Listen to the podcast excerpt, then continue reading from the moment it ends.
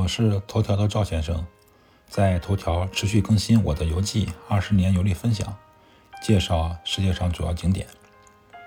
本篇文章共有四张照片。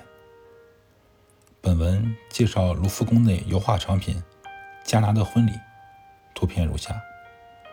我拍的图片效果不好，我找到一张高清的图片贴出来，供网友们欣赏。我不是基督徒。是一个佛教徒，所以不太了解基督教的故事，也不了解基督行的圣迹，更不知道基督在加拿都干了什么事儿。所以我第一次看到这幅油画，不知道到底是一个什么场景。但是有两个似曾相识的画面突然在我脑海中浮现：一是罗马的西班牙大台阶，二是著名的油画《最后的晚餐》。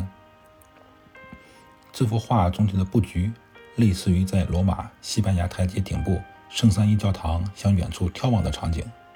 同时，油画正中位置的人穿着穿着和姿态非常类似于《最后的晚餐》中的基督。这两个场面可以参考我之前写的游记。以上两个作品都是以《最后的晚餐》为题材创作的油画。图中耶稣的造型都类似。由于这两个场景的加持，我认真了解了一下这幅作品《加拿的婚礼》。油画《加拿的婚礼》表现的是新约中所记载的基督完成的第一个圣迹。基督、他的门徒和他的母亲玛利亚受邀参加加纳城的一场婚礼。婚礼上酒不够了。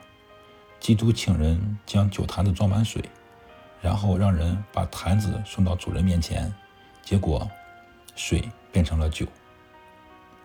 这幅画的作作品是保罗·韦罗内塞，16世纪意大利威尼斯的艺术家。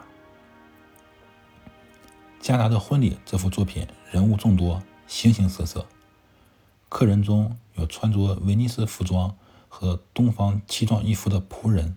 乐师、小丑、青年人，有穿戴华丽的漂亮女人，有留着胡须的男子，有德高望重的老人等等，容貌表情各异，内容非常丰富。关于这品这个作品的品鉴，网络上的文章不计其数，当然大部分都是相互抄袭，没有什么新意。我对油画和基督教都不了解，通过《最后的晚餐》系列作品和《加拿的婚礼》这幅油画的加持，我记住了以下这个知识点。这个知识点就是，在很多的油画中，基督的着装都是粉底儿、蓝袍。赵先生，二零二零年十月五日。